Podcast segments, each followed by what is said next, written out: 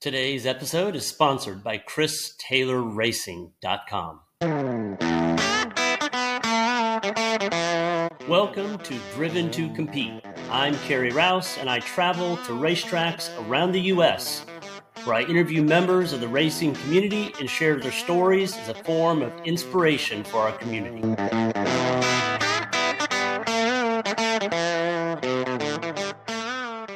I'm here with Alex Vogel, and uh, we are in his lounge in the semi. So um, I know we just met, but I'd be interested to know a little bit more about your team, Yep. maybe the car you're driving, and what's your role. Absolutely. So I'm the driver of the number 043 Porsche GT3R with P1 Group OnlyFans Racing by uh, MRS, Molitor Racing Systems. Uh-huh. And uh, this is my first year in GT America. Okay, cool. Now, what were you doing before that? So last year I did uh, partial season in Porsche Sprint Challenge in the 992 Cup car, and prior to that I uh, was running uh, club level endurance stuff. Uh, won the 2021 AER National Championship. Okay, wow, that's impressive. So this year, how's how's everything going for you? Good, definitely a learning curve Yeah. going from you know club level came in to the Cup car up to the GT3R. Yep. Um, uh, I actually pulled up my times from when we won this race in 2021, uh, eight hour endurance race. We're doing like 212s. I did a 154 this morning. I was four seconds slower than everyone else at the back of the field and eight seconds from the guys at the pointy end. Um, so it just, everything just happens a lot faster. Yeah. So- my gosh. Yeah. Um, tell me a little bit about the differences in the cars themselves, um, in terms of maybe, obviously power, but maybe the way they handle and things like that. Yeah, so the power is definitely meaningfully different, but the thing you really have to get used to is both the mechanical grip and then in the GT3R, the aero grip. You just don't believe that the car can do what it can do. Yeah. Your brain is like, no, no, there's no way I can carry that much speed there. And the answer is, oh, you can. And then when you start to feel the mechanical grip, and my brain is like, yeah, that's the end. They're like, oh, you have aero too, and you're moving, so there's even more. Um, so it's a combination of that, a lot of mechanical grip, plus some meaningful aero in these GT3 cars. Isn't it, especially for the aero, isn't it? There's this dangerous line where you've got to go fast enough to get the aero. And if you get close but not enough, then you don't get the aero. You and will then- find out very quickly. Yeah, yeah. No, it's interesting. And then you also have the dynamic of in these cars, if you're close to some of these guys, suddenly because the aero wash, the car behaves very differently as well. So Yeah. definitely a lot to take in. Yeah, man, that is fantastic. And um, how about the whole season overall? How, how are things like? Good. Um, you get thrown in the deep end a little bit Yep. when you're a rookie in this series. Yep. You kick it off in St. Pete, first street race for me, first race with these guys, um, and you go from there to Sonoma, also like super tricky track. Uh, next was New Orleans, which Yeah. was great because a it's a fairly straightforward track, Yeah. and we've done a preseason test there as well, so it wasn't my first rodeo there. I actually missed the COTA race because Oh. of my son's uh, college graduation uh, and uh, had a buddy in the car. Uh, and then back here, the good news for me about VIR, I've done two 16 hour endurance races here. Yeah. But the reality is, it's very different in this car. Yep. Uh, and just working up to what this car uh, car can do. Mm, That's awesome. So, how long have you been racing totally? So I've been racing one thing or another pretty aggressively for the last decade. Okay. Um, literally started out with a group of friends doing endurance go kart racing, 24 hours of lemons, and then graduated to uh, some of the club level stuff and AER, uh, and then uh, did that seriously for two seasons. Then won the national championship, uh, and had some friends actually who were doing that with us, random vandals who were here running GT4 America, and um, I remember hearing, "Hey, they're going to go do GT4," and I'm like, "What?" You need to go do that's amazing and then those guys did that for a season and i was like okay i want to go check it out Yeah. uh, and see what it's like so Yeah, that's awesome. Um, tell me a little bit about um, in the club racing. What was the car you were racing? uh, a Cayman. Uh, Okay. It was these are Caymans 2011, 2012. They've been built by BGB to run, I think, the ST class in IMSA. Uh huh. Um, and then when they timed out of there, they made their way to the club side. and uh, we got our hands on them. So every all your driving experiences have been a lot different from one step to another. But do you have a, a favorite for, for any particular reason? I would have to say the GT3R. It's an easy favorite. Um, I mean, it is compared to a Cup car, uh, modern 992 Cup car, meaningfully easier to drive. Oh, okay. Uh, just more comfortable, more mechanical grip, more aero, just everything that the Cup car does. This does even better and makes you feel better about it. Um, uh, so it's really, really fun. Um, Have you had any incidences in, in any of the? Uh, yeah, I had one uh, yesterday morning Oh, no. uh, during the test What coming happened? down through Hog Pen, and uh, I was was like lap five or six, and Uh-huh. uh, it's funny uh, you brought up the the Cayman. Uh, when we raced the Cayman here, you'd come into Hog Pen, you'd lift, come over, wait for the car to compress, and hammer it. Right. There was no break at all in between there. GT3 car coming through there, you don't brake. Uh, so we looked at the data, and my coach said, "Hmm, "Good news, you were way faster than me, eight kilometers faster because you didn't touch the brake." And it's, I came over and I was like, "There's the grass."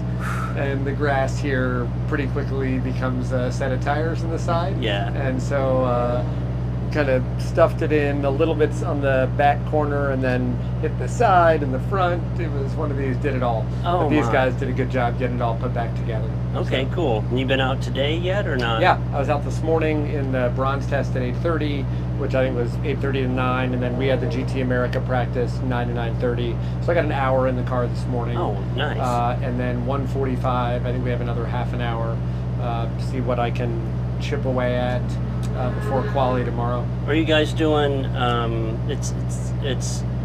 Tell me the bronze and silver, right? Bronze and So this is uh, GT, the uh, SRO uh, GT America's all bronze. all bronze. Okay. Um, some of us like won Le Mans a week ago, but they're over 50 and they're a bronze, and there's guys like me and we're a bronze too. okay. so- Cool. Um, so you have any other friends or family that are joining you on this adventure? So I actually had a buddy um, who was just down here. One of the guys that raced in uh, AER with me was in town. He came by, and my family usually makes an appearance uh, during race weekends, and they're coming down uh, this evening, and uh, which is fun. Wh- Where where are you from? Where are the family from? Northern Virginia, uh, a little town called Middleburg. Okay. uh, about an hour west of Washington. So this is, uh, from a driving perspective, this is the closest race all year. Yeah, this is this is pretty amazing. So I, I live in Austin, so I went to the COTA race, and I drove here for this one. So uh, it's a long haul. Yeah, no doubt. Um, man, well, what about um, if people were going to try to get into the sport? Uh, we're talking like not kids, but adults Yep. here. How would you suggest that they at least get their feet wet and try it out? So what I always tell people is number one, go to school, two or three days, Skip Barber, whatever it is. You want to do open wheel, you want to do sports car. Uh, it will a teach you some valuable skills, and b it will allow you to decide. I want to do this, or maybe that's not quite what I thought it was. Uh-huh. And from there, there is so much club level and amateur level stuff now. I mean, I we started in 24 hours of lemons. If people asked me, "Hey, how do I get comfortable wheel to wheel?" I'm like, "Oh, go do lemons. You get in the track with a hundred cars. Yeah, for a long time. For a long time, you'll get really comfortable. Yeah. Oh, this is what this feels like. This is what this looks like. And then in my case, after a few of those, you're like, okay, uh, this is great and all, but I don't want to, you know, be dive bombed by a guy with a giraffe head sticking out of the car. Yeah. And uh, at the time, AER was really um, uh, big fields every weekend, uh, and it was great. To some degree, WRL has kind of overtaken that, and a lot of the. I was going to ask about that, comparing WRL and. I- there's no doubt that in the last couple of years, WRL just continued to take off, and it absolutely sucked some folks out of AER. We had lots of friends who, uh, after 21 in particular, um, it's funny how one race can really affect a series forever. There was a race at Watkins Glen in 21 where it rained and sleeted and everything else. Oh, Um, uh, we won, so we were pretty happy about it, but a third of the field wrecked. Oh no. And there were teams, a team called RRT Racing, um, they totaled two cars. Like within 40 minutes, they were like, yeah, yeah, and it basically killed the season for a lot of teams. Yeah. Um, and by the next season, WRL started showing up, being like, "Hey, we're doing Daytona," and like, and Yeah. people were like, "Well, I got to do this." So WRL definitely, um, and I, I don't think it's necessarily from a driver talent perspective, but in terms of the level of machinery, um, WRL's, you know, pushing that right now and doing really well. But it's just an example of you can do Porsche Club stuff, you can do AER, you can do SCCA, you Mhm. can any of those are I think really good ways to uh, to get into it before you decide if you want to strap yourself onto one of these things. Yeah, I, I'm in the SCCA and I drive a very slow car. It's a B spec, so it's a Mazda 2, Yep. and uh, have a lot of fun with it. But uh, this year, taking a break to do the podcast. But um, you know, they have uh, drivers. Well, they have just you know HBDEs, you know, and track nights, and then they also have the competition license um, that you can go for. Yep. Now, did you go to Skip Barber or some other place like I that? did. I went to Bertil Roos. Um, we were already doing all this lemon stuff, and I was like, okay, I need to get some class time. Yeah. Uh, so I went to Bertil Roos, did their basic course, their advanced course. Uh, went to New Hampshire and did Team O'Neill Rally School. Uh, not that I was interested in rallying, but figured it was good for car control and Yeah. other things. Uh, and uh, yeah, Can you can you talk a little bit about um, what it was like, and, and what was the biggest lessons learned from all the, the Skip Barber stuff? um, the to me the thing that you know wasn't necessarily intuitive or was really understanding the weight transfer and where you need to get the car from a weight perspective to do what you wanted to do. Yeah, um, and really just getting some practical application on some of that theory was definitely the, the best part from that. The, a lot of the racecraft stuff, even if they teach you during a three day class, eh, especially on the endurance side, yeah, yeah, go do some lemons races, SCCA, AER. It won't take a lot of races for you to be like, oh, okay, that's how I should uh, do this. You'll learn uh, through the school of hard knocks. some of the you've probably been to several tracks. Um, any tracks you haven't been to that are on your bucket list that you really want to get to? Um, so uh, I haven't done Road America. I'm doing it this year. oh, I'm, I'm going there next weekend. I haven't done Sebring. I'm doing that I've this been year. Um, it's one of the really fun things about this is you like we did Sonoma earlier. Yeah. And I was like, this is awesome. I get to drive Sonoma. Then I got to Sonoma and I was like, this track's terrifying. um, COTA I had done in um, Porsche Sprint Challenge last year. That is probably the hardest track I've ever driven on. Um, I just remember being like, I'm never gonna figure this thing out. I was like, it's so long, and I'm like, I'm in this turn. No, I'm not. I'm in that other turn. It looks like this turn. Um, I play. It's amazing, but really challenging. well, what's your uh, what's your favorite track that you've been to? It's a good question. Um, Watkins Glen um, is awesome. Uh, it's probably my number one. Okay. Um, Mid Ohio is great unless it rains, and then it goes almost immediately to the very bottom of my uh, my favorite track list. So let me ask you: Do you are you are you comfortable? In, some drivers are like, "Oh yes, I want it to rain." What's your take on that? Um, so, generally speaking, no. Uh, I'm not like rooting for rain. Um, there's some places where you're like, "Mm, okay, not that big a deal either way. Yeah. Um, I was actually thinking, I don't think I've really done a lot of rain here, um, but some places the different Sonoma, Mid Ohio. I mean, Mid Ohio is tons of grip. You're on ice skates. yeah, I mean, there's just not even a line in between.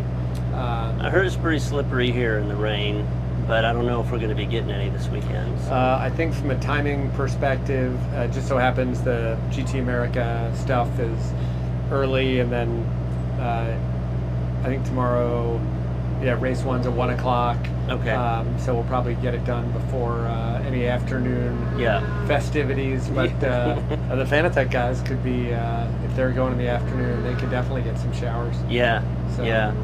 Um, so what are you thinking about next year? Like, are you already thinking ahead of what you want to do after this? You know, one of the things you realize, and in addition to running GT America this year, this same group also did the 24 Hours of Dubai um, in January on the endurance side, and it, even independent of that, which obviously involved a lot of logistics, it's a lot of logistics to move the circus around the country. Yeah. Um, and so uh, you really can't wait until you know the fall to be like, what do you want to do next? Yeah. You're on it. So um, uh, we're actually going to meaningfully push those conversations up in the next month and uh, try and map it out. Uh, with the ideal uh, would actually be to be able to do series like this and some of the um, international endurance stuff, um, like that Dubai 24 hour, which we did in uh, in the same GT3R we're driving here. So I have to ask, are, are you shipping the cars? Yeah. What, how do they do that? Uh, you can put them on a boat. You On can boat, put them on okay, a plane. okay. Like, uh, one way or the I think on the way back, uh, they uh, they flew this car. Okay. Um, there were some shipping issues going.